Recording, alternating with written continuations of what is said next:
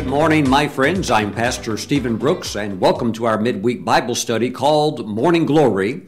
I'm so happy that you are here today. Why don't you join me in your Holy Bible here in the book of James, chapter 4, verse 1. Let's talk about the struggle between the two natures. You have two natures on the inside of you, and we want to make sure that one wins and that one stays crucified. Let's pray for a moment. Heavenly Father, we ask that as we jump into your word, that your Holy Spirit would bring illumination of your word. We can take it, we can apply it to our lives today, and so that we can live in the peace that the Lord has made available for us to experience. Thank you, Father. In Jesus' name, we all agree and say amen. Now, James chapter 4, verse 1. Where do wars and fights come from among you? Do they not come from your desires for pleasure that war in your members? What are the members? Where the members are the parts of your body. Your feet sometimes want to go in the direction they shouldn't go. Your hands maybe want to touch something or do something or experiment with something that God's Word says, no, that's out of bounds. Your mind, your thought life can have a struggle, almost like a war going on. Should I do this or should I not do this? Should I give this offering or should I keep it for myself and go buy something that quote makes me happy unquote should i should i be selfish or should i be selfless should i live for god or should i endeavor to gratify these urges of the flesh so there's a war that can go on within your members and what we want to understand is that you have two natures that are inside of you. Okay, you have an old nature and you have a new nature. And the old nature is a little bit like poison oak from the perspective that if you've ever had poison ivy or poison oak, you know that you can scratch and scratch and scratch, but yet as much as you scratch, the, the itching sensation doesn't go away. Matter, matter of fact, you can scratch so much that you start tearing your skin up, and some have done that thinking, I've got to get rid of it. Well, here's the problem the oil that's on those plants that are poisonous, when you rub against it, that oil goes in to your skin, goes through your skin, and is actually resting underneath your skin. So you can take uh, a wire brush and scratch and try to get rid of it. You're not going to get rid of it. It is now on the inside of you. Now, there are some some things that you can take at the drugstore. One product particularly that will get rid of it very quickly. But I want you to understand it's very similar to the the old nature that's on the inside of you. You are born again. You now have a new nature. Okay. You have a new nature. And the Lord wants you to live in the new nature, which is His nature, and not allow the old to like hijack your life and start dictating how it is you're supposed to live. So that's why sometimes it can feel like there's a war going on on the inside of you. Your body can have urges and can have uh, desires to want to do things that are not right in the eyes of God. And your spirit wants to serve the Lord and wants to do what's right. So th- there's this battle between the flesh and the spirit going back and forth. Now, the Lord wants you to have peace. He doesn't want you to live in this constant state of friction and fighting where, where one day the spirit man is dominant and you, you live for the Lord, and the next day you just had a total flesh breakdown, uh, said things you shouldn't have said, maybe uh, did things you shouldn't have done, and you're just like, you know, it defeated me again. Okay, so there is victory, there is a way, and we want to talk about it today. And I also just want to give you some understanding of what's taking place when you wonder, what's going on with me? I'm saved, I love Jesus why is there still a pull on the inside of me at times to want to think bad things or to want to do bad things? That's because you have two natures. And you're always going to have these two natures until there comes a, a change. Now, uh, when I talk about the change, it won't be in this lifetime. So, since you're in this uh, earth and you're living in the the suit of your body, which is the kind of the, the house that you live in while you're on the earth, okay? You need to know how to win this struggle. Let's go now to the book of Genesis. Very easy to find, first book in the Bible, praise God. Genesis chapter 25. And let's begin in verse 21. Now Isaac pleaded with the Lord for his wife because she was barren. And the Lord granted his plea, and Rebekah, his wife, conceived. But the children struggled together within her. Now, watch this. The children struggled together within her, and she said, If all is well, why am I like this? So she went to inquire of the Lord. Now, I'm glad that she went to inquire of the Lord and didn't go to some other voice that would just tell her what she wanted to hear, some, you know, unsaved psychiatrist or something like that. But she wanted to know, really, truly, what is going on on the inside of her. And the Lord said to her, Two nations, okay, two nations are in your womb. Two peoples shall be separated from your body. One people shall be stronger than the other, and the older shall serve the younger. Now, what's going on here with this dear woman of God who loved the Lord but realized, hey, there's a struggle going on on the inside of me and I don't know what's up? The Lord told her there are twins struggling on the inside of you. Now, you have the two boys. One is Jacob, one is Esau. This is really a picture in the Old Testament of a struggle between the flesh and the spirit. Okay? Jacob represents the spiritual, and Esau, certainly, when we read his life and study about him, he represents the carnal.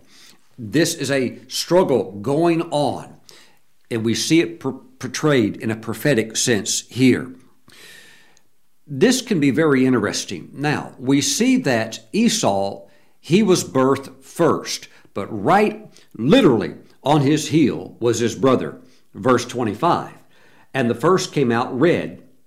He was like a hairy garment all over. So they called his name Esau. Afterward, his brother came out, and his hand took hold of Esau's heel. So his name was called Jacob. This is very interesting. Esau comes out first. You can be born again, saved, and love Jesus with all of your heart but still have these Esau elements in your life that are fleshly and carnal, and they can even be in some ways predominant. But although Esau maybe popped out first, Jacob has the potential to arise and be the spiritual force that God intended for him to be. And thus, Esau never realized God's potential for his life, was not interested in God's plan for his life. But Jacob, representing the spiritual, matured into the man that God wanted him to be. And the Holy Spirit is going to help you to mature into the man or woman that God wants you to be. And you will become the spiritual person that Christ has made it possible for you to become. Don't let any failures or defeats discourage you. The battle is turning. Praise God. I was talking to a friend way back in high school one day. He was a Christian friend. I was a Christian. He was a Christian. And he said, Stephen, he said, I pulled up behind this car. Now, he goes to a different church, but we both love the Lord. He said, I pulled up behind this car, and the car had a bumper sticker on the license plate and it said, honk if you love Jesus. I said, well, did you honk? He said, yes, I honked.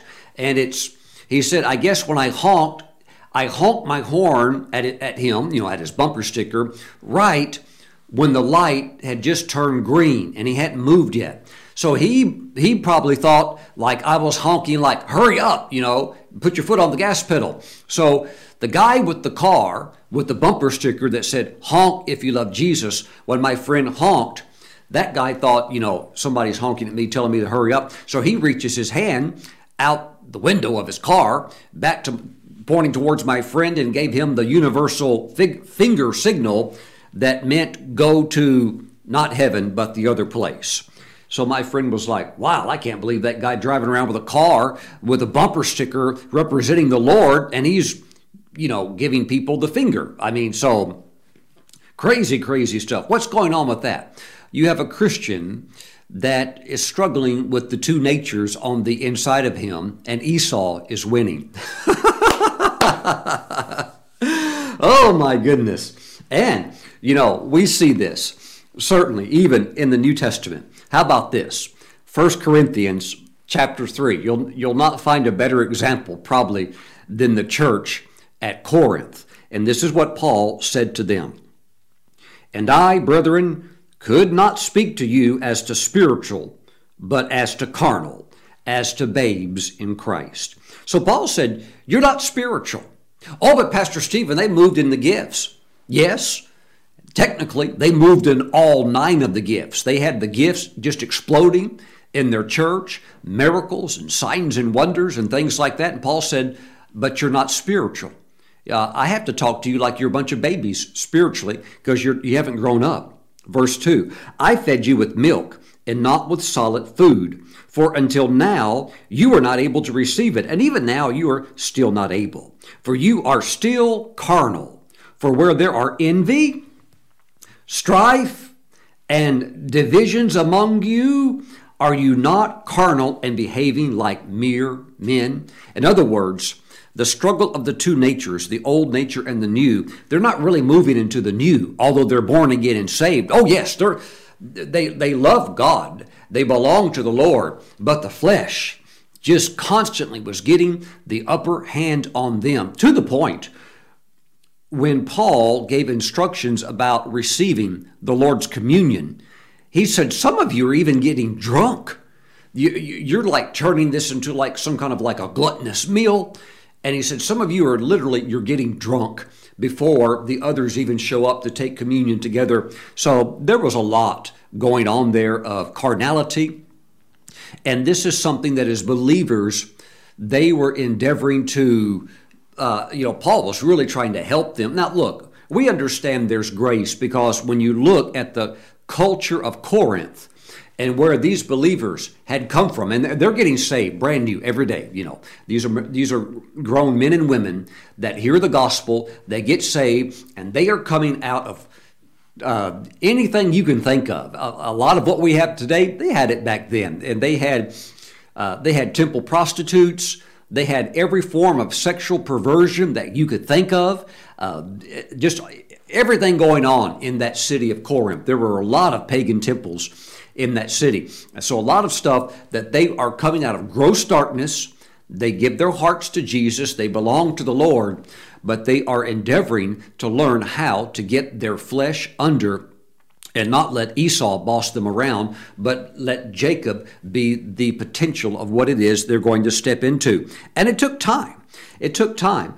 And it is important to understand while God wants us to move in the gifts of the Spirit and uh, understand the anointing and things like that, still, God wants you to have peace in your life so that you're really you're having what I would call victory, not just out in public, but most importantly, in your personal life. Praise the Lord. So I really believe that we have to go deeper because even Paul told the church in Corinth, uh, I've been feeding you with milk, and you're really not ready for the things I would like to teach you and I would like to share with you. Now, the church in Ephesus was very, very different. It was a very powerful church. And even Paul, when he would travel and preach, would talk about those when he shared the gospel, uh, would just, you know, give him a hard time about it. But he talks about also when he went and ministered to the Bereans and said they were more noble minded. They actually checked the scriptures and validated what Paul was teaching and sharing, lining it up with the word of God. So I believe that I'm speaking to the noble Bereans. I believe I'm speaking to those who say, I don't want this war to be something that the flesh thinks it's going to just have these constant victories. I want to have peace and I want to be living in the life of the Lord. In other words, you want to be truly spiritual, not fake, where you act like you are, and but, but in your own secret life, you have all kinds of things where the enemy is laughing. because he knows there's an imbalance here. So the Word of God gives us amazing guidance on how to deal with these situations. Let's go now to the epistle of First John, chapter 1, and let's go down to verse 8. If we say that we have no sin, we deceive ourselves and the truth is not in us. If you were to look at this in the Greek, the context in the Greek is really stating this. If we say that we have no sin nature, Oh, Pastor Stephen, I, I belong to Jesus, and now that I belong to Him, I'm never going to sin again. No, no, we all know that that's a lie. We now, it's good to have good intentions, to be a person of faith, that you're going to be committed to living for the Lord. But as long as you are in that body, you still have to contend with the sin nature. If we say that we have no sin nature, we deceive ourselves and the truth is not in us. Years ago, it was about it was about 15 years ago. I ministered in a certain city to uh, a group of Christian businessmen. They loved the Lord. They were spirit filled but they had uh, this group had gotten off into a fad, some kind of uh, an unscriptural fad. Uh, the the men primarily in the group were were older men in their late seventies, early eighties. And while they believed the Bible and you know the good teachings of God's Word, they had got over into a deceptive teaching where they actually thought they were never going to die.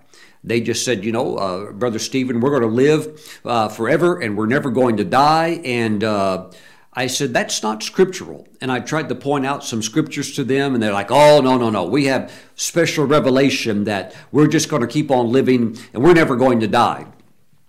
Well, you know, you, I, I couldn't argue with them, and I, I wasn't going to. I, if they weren't going to accept God's word and the scriptures that I gave to refute that false teaching, then there's not much I could do for them. Now, I, I thought, well, it would be nice to go back and minister at their place again, uh, but that's not a possibility. Why, Pastor Stephen? Well, because they're all dead. they lived their lives out and they died, and uh, now the meetings are not held there anymore because the men that were leading those meetings, they've all passed away. They said they wouldn't, but they did. So there can be deception, and you can be deceived in, the, in a way thinking, I'm never going to sin anymore. No, you have to be careful. We all have to deal with that sin nature.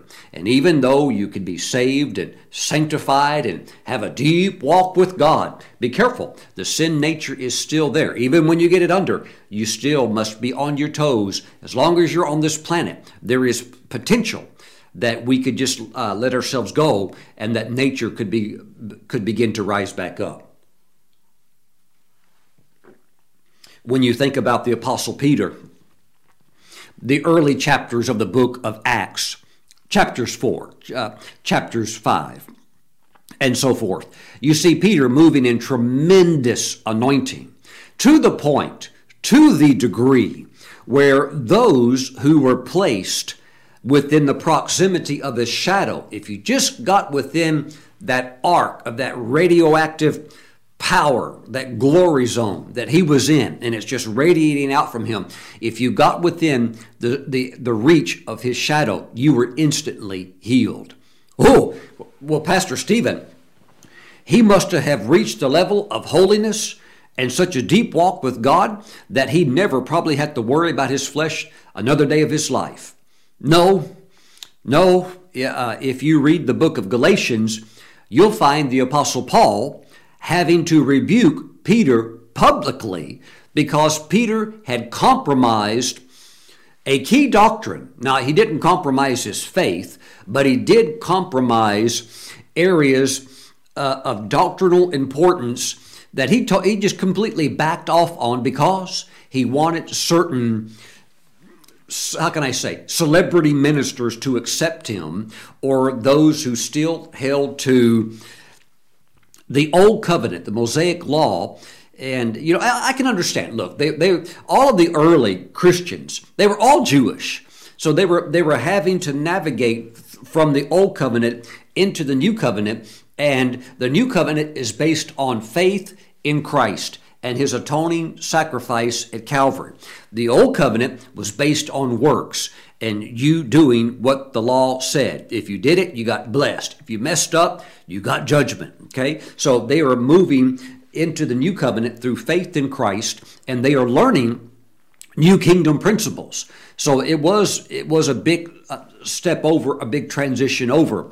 So Peter just, he blew it and he compromised whenever the leaders from Jerusalem came down. He pretended to still kind of lean towards the old covenant teachings of, you know, works and don't eat this and you can't eat that and you can do these things. And Paul said, hey, yeah, Peter, in front of all of these people, you're acting like a hypocrite. So that's really the message of, of, Galatians. You're not saved by works. You're not justified by works. You're not justified by the law. It's impossible. You can only be justified through faith in Jesus Christ, who he himself paid the penalty for our sins. So we put all of our trust in his atoning work, and then we're good to go. And so even Peter after having such high mountaintop experiences, you find him later being rebuked by Paul for hypocritical behavior simply because he wanted certain people to receive him and accept him. That's basically what we would call the spirit of fear of man. Well, my friends, we thank God that although the sin nature the old nature can try to dictate and usurp the life that God wants us to live. Greater, however, is He that is in us, and then He that is in the world, and even the old sin nature that would try to give us trouble. The Holy Spirit indwelling within us and the life of Christ within us offers us the potential to live like Christ in the earth. Praise the Lord. This is very, very important. You cannot eradicate the sin nature out of your body. Okay? You have a mortal body. You are living in this world. And as long as you're alive and you're hearing this, you cannot eradicate the sin nature out of your life, out of your body. But but you can arrest it, you can subdue it, and you can keep it under so that you're not living in this constant state of war, but you come into a place of peace. And it is beautiful. It's very, very beautiful. Paul himself spoke about this in the book of Galatians. Let's go over there right now to the book of Galatians, chapter 2 verse 20. Now, I'm going to read this verse, and for many of you that have been in the faith for some time, you will instantly recognize this verse. But it's one thing to be able to quote it or to know about it. It's another thing to actually be able to say it and mean it and that it is true in your life. So here it is. Are you ready? Galatians chapter 2 verse 20. Paul said, I have been.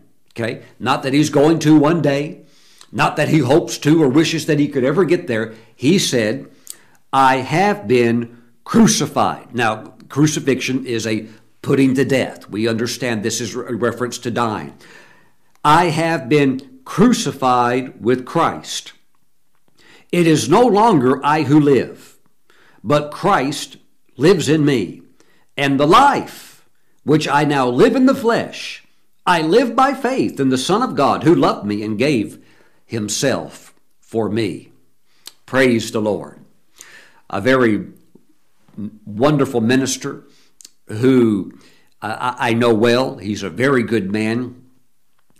He had Apostle Lester Sumrall come to his church to minister. And this this minister, this pastor that I know very well, uh, because he lives in a very affluent city. And this city has one of the most beautiful malls, not only in America, but in the world.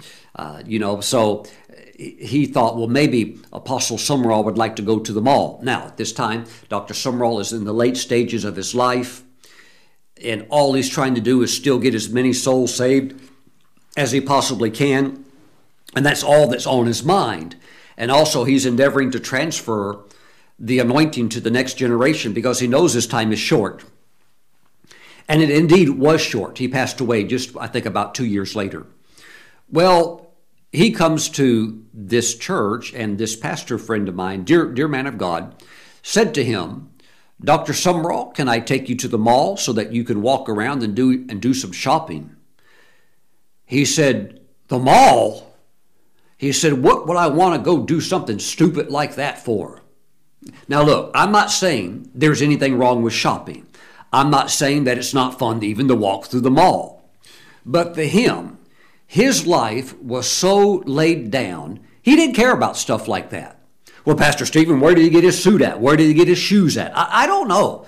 But all I'm saying is that if he needed to buy a suit, he probably just go somewhere quickly, buy it, get sized, buy it, he's done with that. He's not all hung up and stuff like that. He's not, he's not all like just fixated with stuff. Because you're not on this planet very long. And uh, even if you live to be 85 or 95 or 100, still goes by very, very quickly. And on top of that, we are quickly running out of time we're already in the last days, and technically you could say we're in the last days of the last days. So Dr. Sumrall just was not into stuff like that. Why? He's, he's dead to it. He's not excited about it.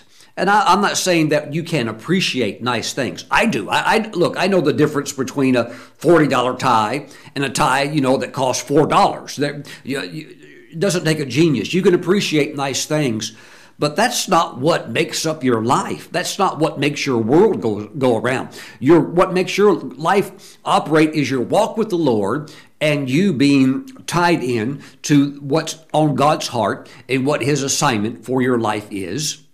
If that's not tied into the Great Commission, then you need to make some adjustments. So Paul made that statement I have been crucified with Christ. And you could have some believers, they could stand up, and they could quote it I have been crucified with Christ. But you look at their life, you're like, no, no, brother, you have good scripture memory. You've got that verse memorized. But no, your life is not crucified in the least bit. You are totally living for yourself. and you certainly aren't on the cross. now, we're not talking about literally getting up on a wooden cross and hanging. That's not what we're talking about. We're talking about your life totally laid down for the Lord. And Paul said, I'm there. And if you are there, you know it.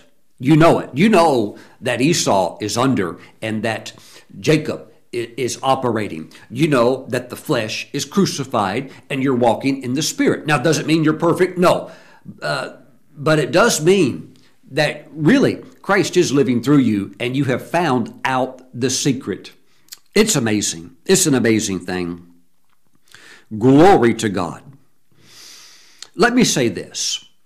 Once you do find the path into the true life, which is losing your life so that you can receive His life, once you find that path and you begin to walk on it, I've discovered that it's like a bicycle. If you've ever ridden the bicycle, maybe you learned to ride when you were six years old, and you know you spend time riding a bike as a kid, teenager, and stuff like that. Well, maybe as an adult you get busy and you haven't ridden a bike for 15 years. But did you know, and I'm sure you do, that if you get back on a bicycle, even if you haven't ridden one for 15 years, you know what? You you still can ride it. You still have that balance. You have that muscle memory and you know the route, you know the way, you know how to do it. You don't have to relearn it all over again. You're, you're good to go. Now, it's the same way. Once you find that path into the crucified life where the real joy of living is found at, if you ever deviate from it, like Peter obviously did, Uh, Peter getting kind of into the flesh and really caring about what the big wigs in Jerusalem thought, more than about what God said in his own word and what Jesus personally taught him about the new covenant.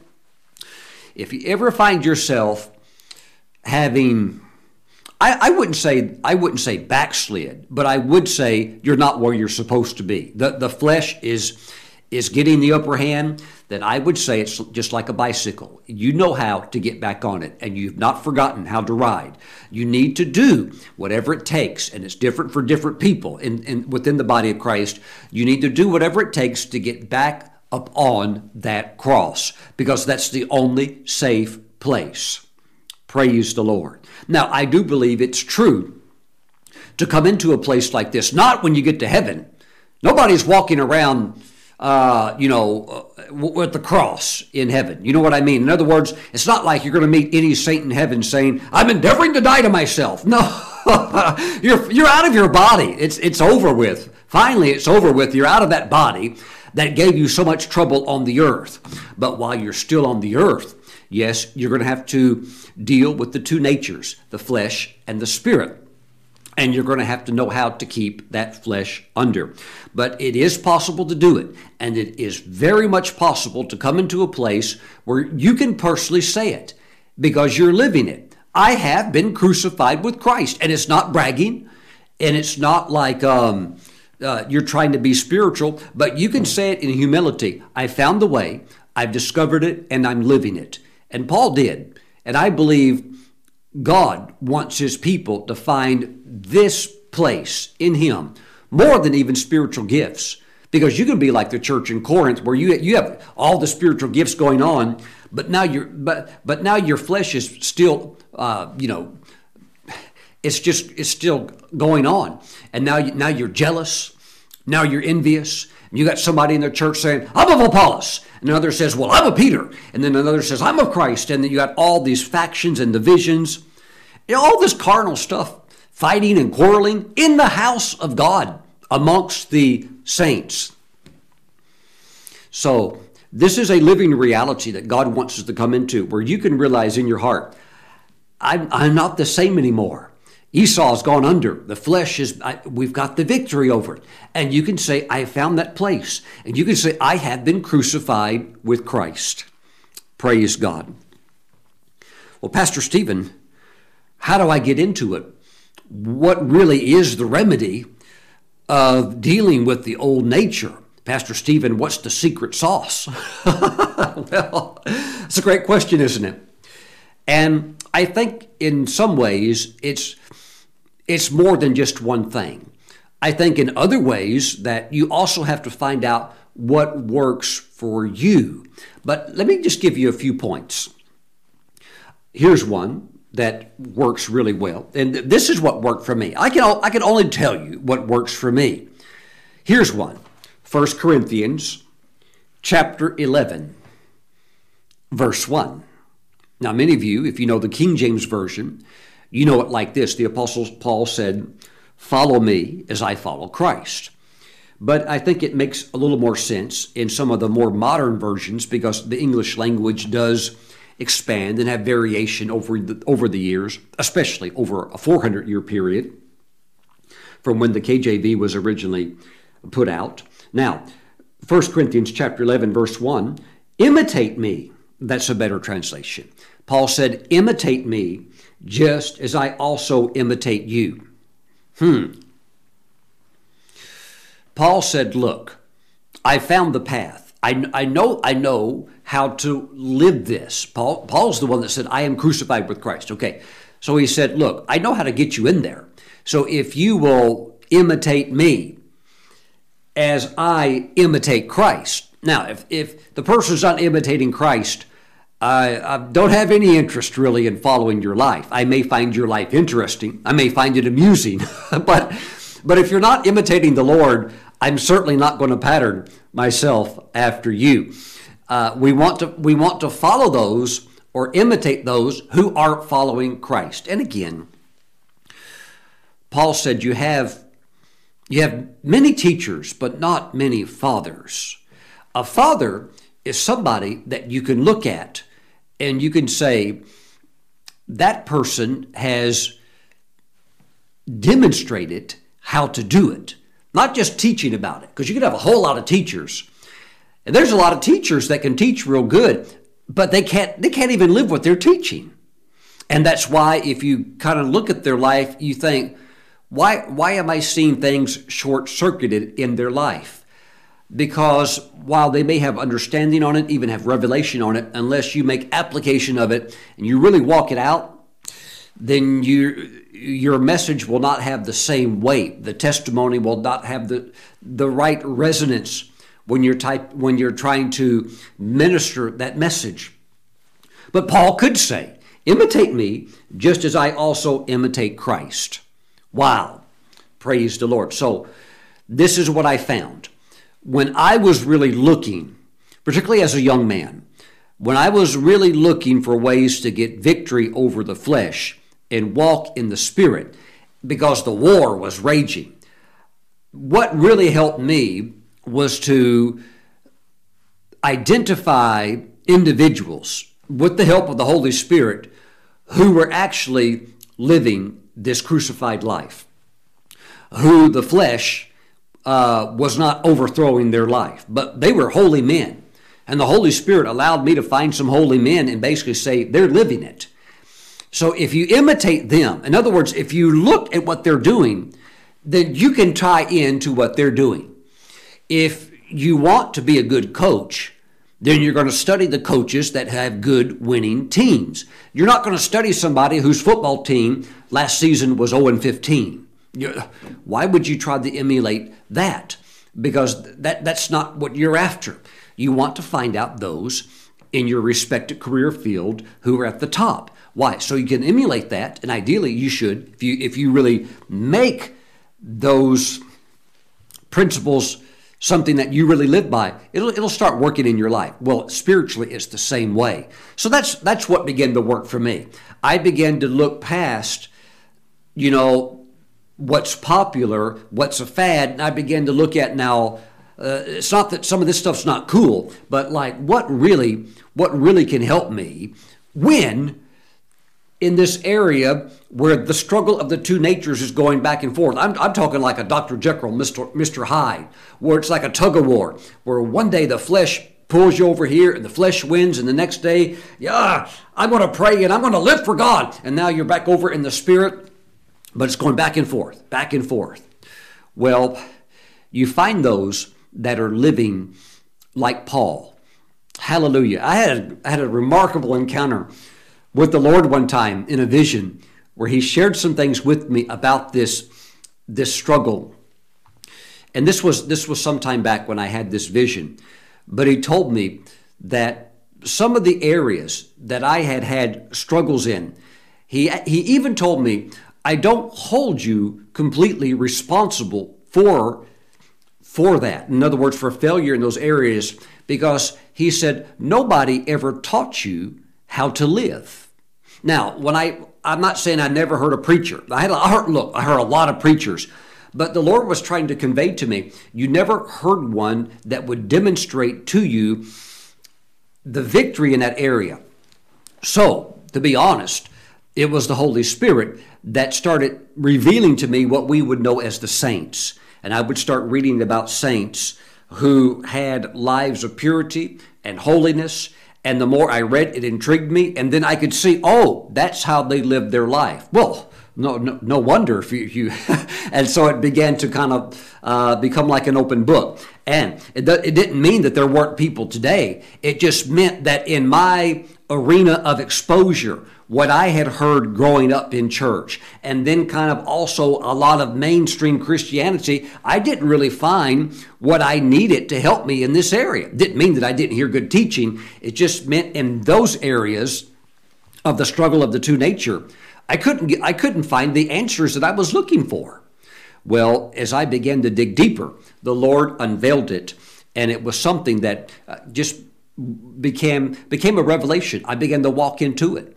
I would say that if you really want victory, yes, study Galatians chapter 2, the whole book of Galatians, and spend a lot of time in Romans chapter 6 and chapter 8, and it'll just start to be revealed by the Spirit. You start slipping into it. And the next thing you know, you're walking in the victory. And once you've got the victory, it's like riding the bicycle. You, you've got it. All you have to do is maintain it.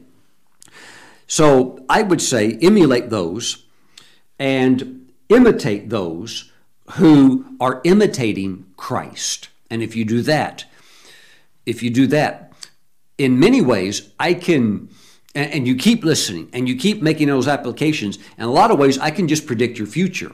Not that I'm trying to, you know, give you a prediction, but I'm just telling you that if you follow after those that are strong in the Lord, and I'm not trying to say this is the type of a person I am, I, I am. I'm just trying to say we need to be able to recognize what is pop culture and pop culture that permeates into the church that's not going to help you get victory over the flesh. And you need to be able to get all that stuff sorted out because there's stuff out there that's not going to help you at all. It may be fun to listen to, but when the rubber meets the road, you can't you can't live the life like these other strong men and women in the word lived or the saints lived. You're just like, why why can't I get into that?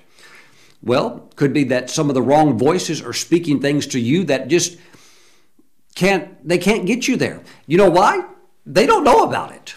There are a lot of things that the Lord will only unveil to those who are hungry. If you're really hungry and you really want it, then the Lord sees that and He will honor that. He'll begin to give you exposure, begin to give you answers, and now you can come into it. But for those who aren't interested, it's just like it's like veil, it's veiled to them. Mm-mm. But look, when you get to heaven, wow, you can be a person that your works are not burned up because there's going to be a lot of stuff in the life of a lot of believers and even a lot of Christian ministers that they think it was a great work. It's just going to go up in smoke. It's what Paul said is going to be wood, hay, and stubble. And people may applaud it, and people may think, "Oh, that's wonderful. We're, we're going to even put you on the on the news media. We're going to we love you." But look, look, there's just a lot of things. It's going to go up totally in smoke. But the only things that re- would remain are what Paul would say, you know, the, the gold and things that, that are valuable in the eyes of the Lord. A lot of that is built on the foundation of having a life that is truly pleasing to the Lord. Mm-mm-mm. And if you'll take time to get the most important life worked out, which is yours, okay? if you'll take the time to do that, oh, oh my goodness. Wow, you'll be looking forward to your time of when you go before the Lord because why? In a sense, you've already gone before Him every day. Mm-mm. Thank you, Jesus. Hallelujah. Well, Pastor Stephen, what else can you tell me? I would tell you that you need to find a scripture that Holy Spirit illuminates to you that is the weapon that you use against the flesh. That whenever the flesh would rise up, this is your fallback scripture. This is the scripture you lean on. And I could probably give you some good suggestions, but here's the thing you need to find it because it needs to be the living word that God speaks to you. I have a key scripture, and it'll probably be always the scripture that I stand on until I go home to be with the Lord. And whenever my flesh wants to do something, I go right back to that scripture, and I and that scripture just it hits the flesh. I meditate on that scripture. I I don't deviate off of that scripture, and it gets me through these things where you have to sometimes uh, take your ship through an iceberg uh, field. You know, uh, it just keeps you grounded in the things of God. So you need to have that. You need to have that. So if the flesh tries to do its thing, you have that word in order to deal with that situation. I would also say concerning the sin nature, remember, you have two natures. You have the flesh nature, which is the sin nature, and you also have the new life, which is the spirit nature. I would say this that the one that you feed the most is the one that's going to win. And the one that you starve out is the one that's going to get real quiet, real quiet. Now, you need to starve out that sin nature, that flesh nature. And I'll be honest, maybe people call me an old fashioned preacher, but I think it's absolutely ludicrous when Christians that are washed with the blood of Jesus and are filled with the Spirit when they go out and watch movies that glorify horror and the blaspheming of God's name and violence and uh, just you know they'll sit there and for 3 hours saturate themselves with the most profane images and words and sexual immorality and then they'll and then they'll wonder why they can't walk in the spirit Well, it's because you're feeding your flesh. Now, I'm not talking about eating food, real food. I'm talking about the flesh nature, the sin nature. And if you feed that, oh, the war will be fierce and that flesh nature will be getting a lot of victories.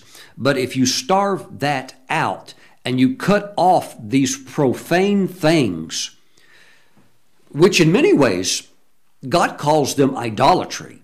And if you get the idols out of your heart, out of your life, then you know what? Your life will become a lot more peaceful. So if you starve out the sinful nature, while at the same time you are feeding the ravenous nature of your spirit, which wants more and more of God, which wants to worship and praise, and doesn't want to listen to filthy secular music that makes you want to shake your body and take your clothes off. And uh, when you listen to pure music of praise and worship, and then you feed on the word, well, hallelujah.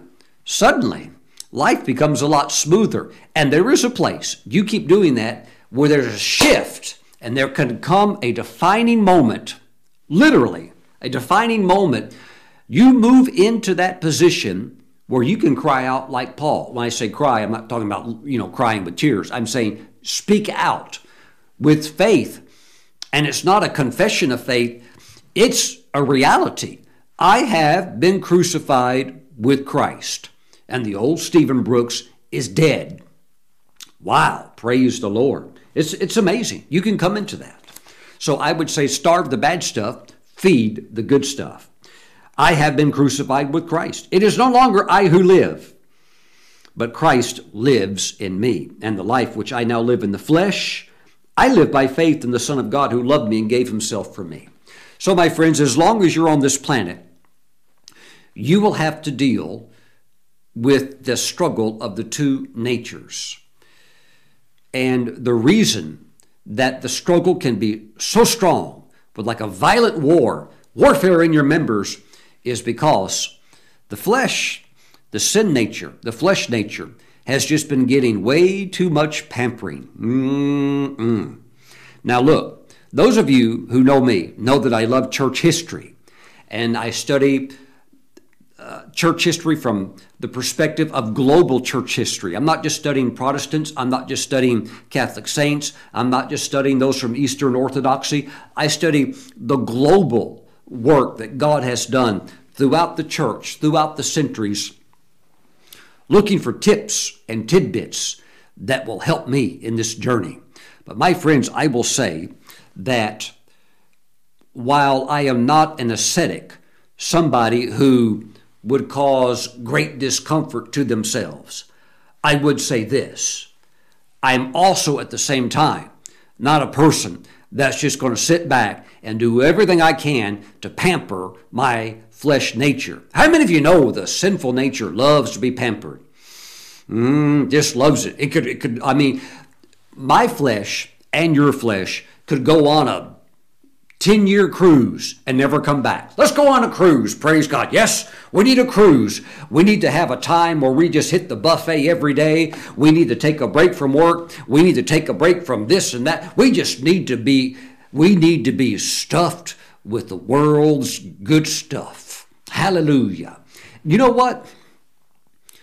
Not within months, not within weeks, but within days.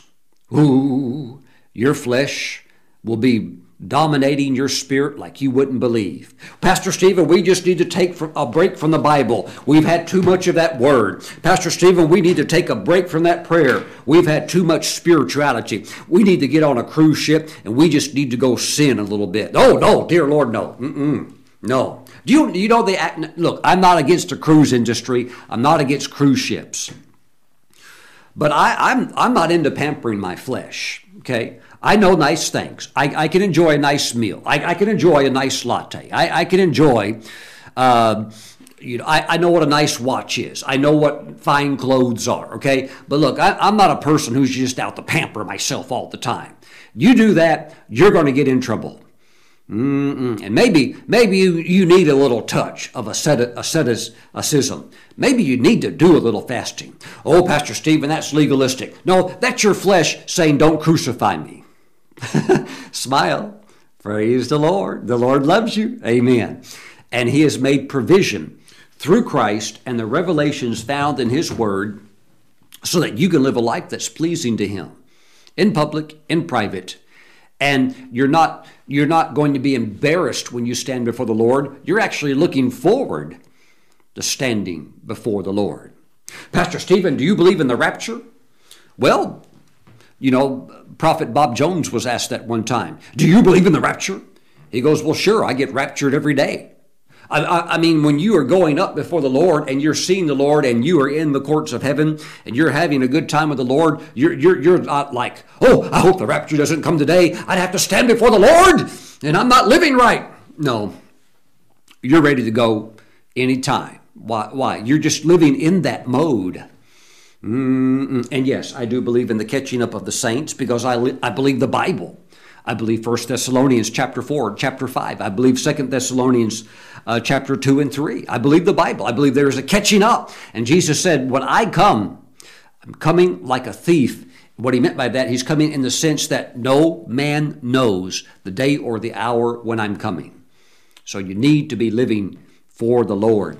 Hallelujah. So, yes, I find it um, very interesting the way uh, some ministers just, um, I don't know, they, they just get so, they, they, they get really, I, I, you know, some of them drink till they get drunk. I, I don't think that's good. I, I think anytime you yield control of your body to another influence, whether it's an outside influence or something coming into your body, that the moment it enters into your body, whether it's alcohol or something you smoke, uh, that you're under the intoxicant of that. Look, the moment something else is under control, you're in trouble. You're in trouble. Now, I'm not saying, you know, if you need to take a medication and there's some effects, but you need to take that medication, that there's not grace for that. But if you're doing fine, why in the world would you put something into your system where the spirit is now no longer dominant, but the flesh. The flesh now has great ability to rise up and go wild. Why, why in the world would anybody do that, much less a minister? Praise God. But you know what? We all have our own choice.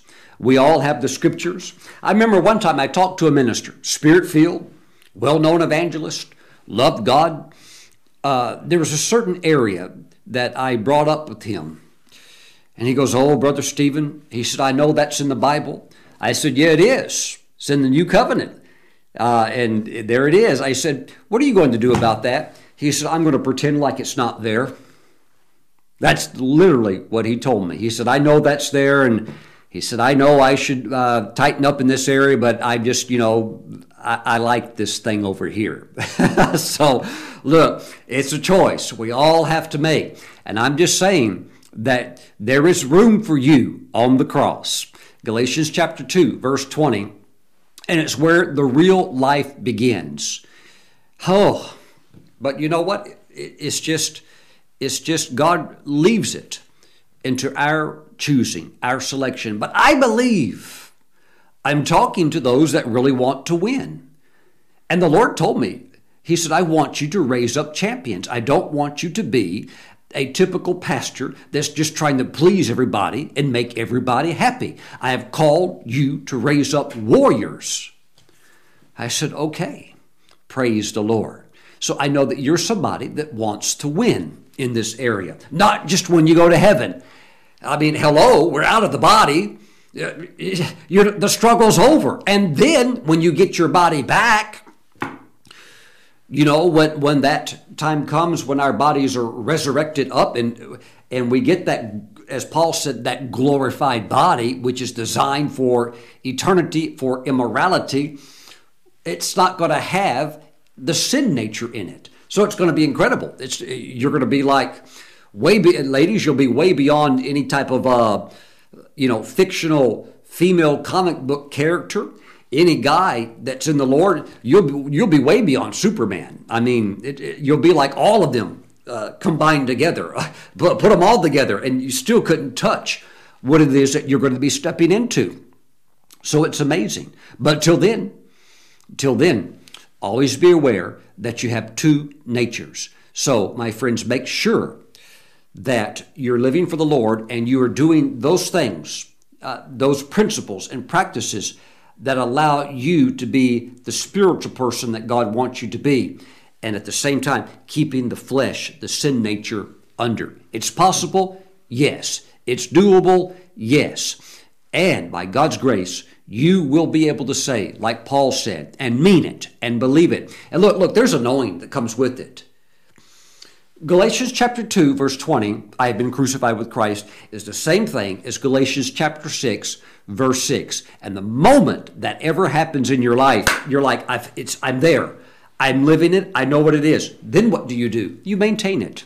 You maintain it and you walk in it and you make it the primary focus of your life because that is also that that same essence of being filled with the spirit all of that goes along with it together that's why i can't just make it one thing it's it's a little bit of a package deal it's it's not complicated but it, it's being filled with the spirit it's all of these things coming together but yes when it happens you know it and if, if you've never known it may you push and pursue and go after the Lord with all of your heart so that it can be a reality because it is.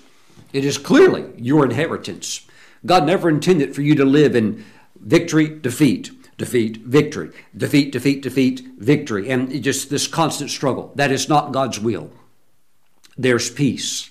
There's peace for you. Heavenly Father, I pray for your people that they will work this out with you, that if there are any that are just fed up with the struggle, that they will work this out with you and find that path into Galatians 2, verse 20, and make it a reality in their lives, and that they will not quit until they have found this place in you. In Jesus' name, we thank you for more than enough grace, and we thank you for your peace. In Jesus' name, amen. Praise God. We're going to get ready to take communion. If you're watching today's program and you don't know Jesus, or perhaps you are also somebody that you once served the Lord and you're watching me, but you've fallen away from God and you have, you have not served the Lord. It's time for you to come back. And if you don't know the Lord, it's time for you to get to know Him and make your life right with God. Okay? So if you're in one of those conditions, one of those situations, right now, pray this simple prayer after me. Say, Lord Jesus, I come to you and I give my heart to you. Jesus, wash all of my sins away. Jesus, write my name in your book of life. And Jesus, establish me in you. Strengthen me in you. I dedicate my life to live for you and to serve you forever. Thank you, Jesus, for saving me. Thank you, Lord Jesus Thank you, Lord Jesus. Now, for many of you that are you're away from the Lord, just thank Him for a second chance. Maybe it's the fifth or sixth chance, okay? But just thank Him for it because this time it's going to stick. And this time you're breaking through. Father, we give you all of the praise in Jesus' name. Amen. If you prayed that prayer, I would love to hear from you. And I would love to have our prayer team be praying for you. Just write me or email me at contact at stephenbrooks.org. Let us know that you've given your heart to the Lord or that you've come back to Christ. Praise God. We want to be able to pray for you. Praise God. Now, grab some unleavened bread. Leaven in the Bible represented sin. That's why we use unleavened bread. Okay? Uh, if you don't have a little wafer like this, uh, just grab what you can, maybe a cracker or something like that, and get some grape juice and let's pray. Father, we set apart now this piece of bread and the juice as holy. We pray over it and bless it because this is now communion and this is now the body of Jesus and his blood. Father, thank you for the flesh of Jesus. Thank you for all of his promises. Thank you for provision for all that we need. Father, thank you for the ministry of the Holy Spirit leading us into victory Thank you, O God. Thank you, O God. O Father, in the last days, there is deception, but we thank you that your word is our foundation and the Holy Spirit is our clarity. We thank you that you will not allow us to be deceived. So we thank you that we walk in purity and holiness. We thank you that we will be that bride that doesn't have spot or wrinkle. We thank you for the blood covering all of our sins.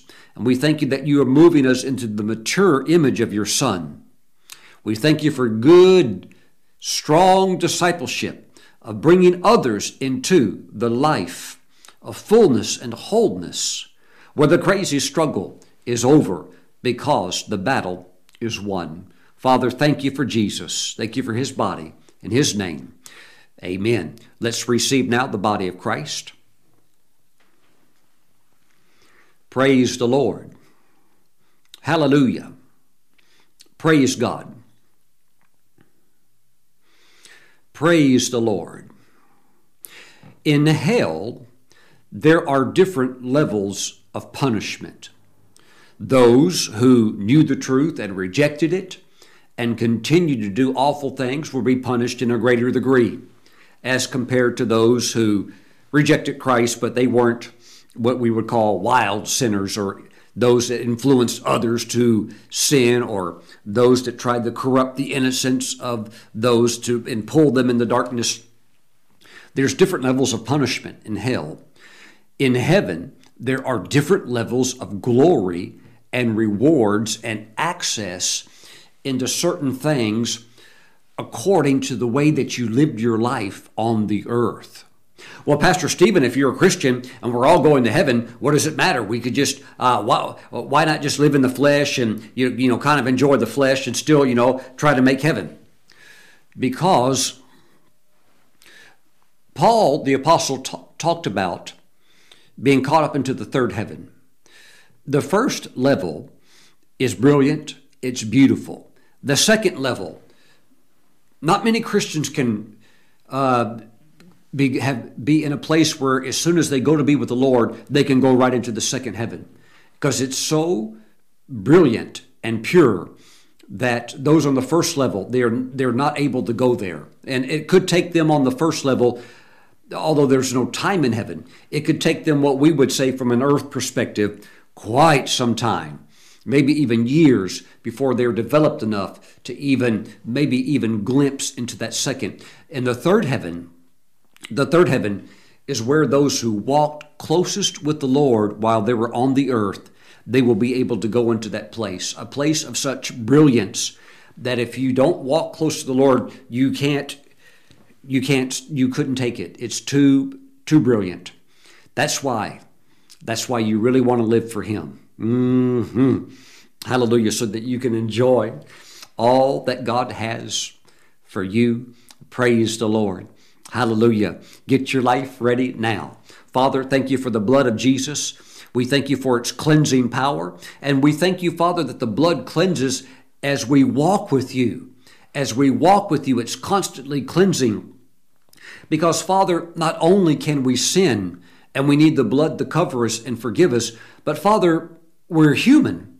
That means that even if we didn't sin, we, still are imperfect. So we need the blood to cover us continually. And as we walk in fellowship with you, the blood cleanses us continually from all sin. We thank you for this. Thank you for the blood of Jesus. We receive it now with great thanksgiving. In the name of Jesus, we pray. Amen. Let us now receive. Woo!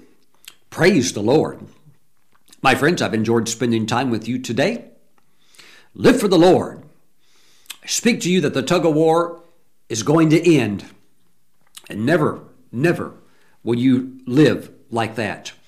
Spirit, flesh, spirit, flesh. But now you will move into your inheritance and stay there, strong in the Lord, getting stronger every day. Thanks for watching. I'll see you back next time. Bye bye.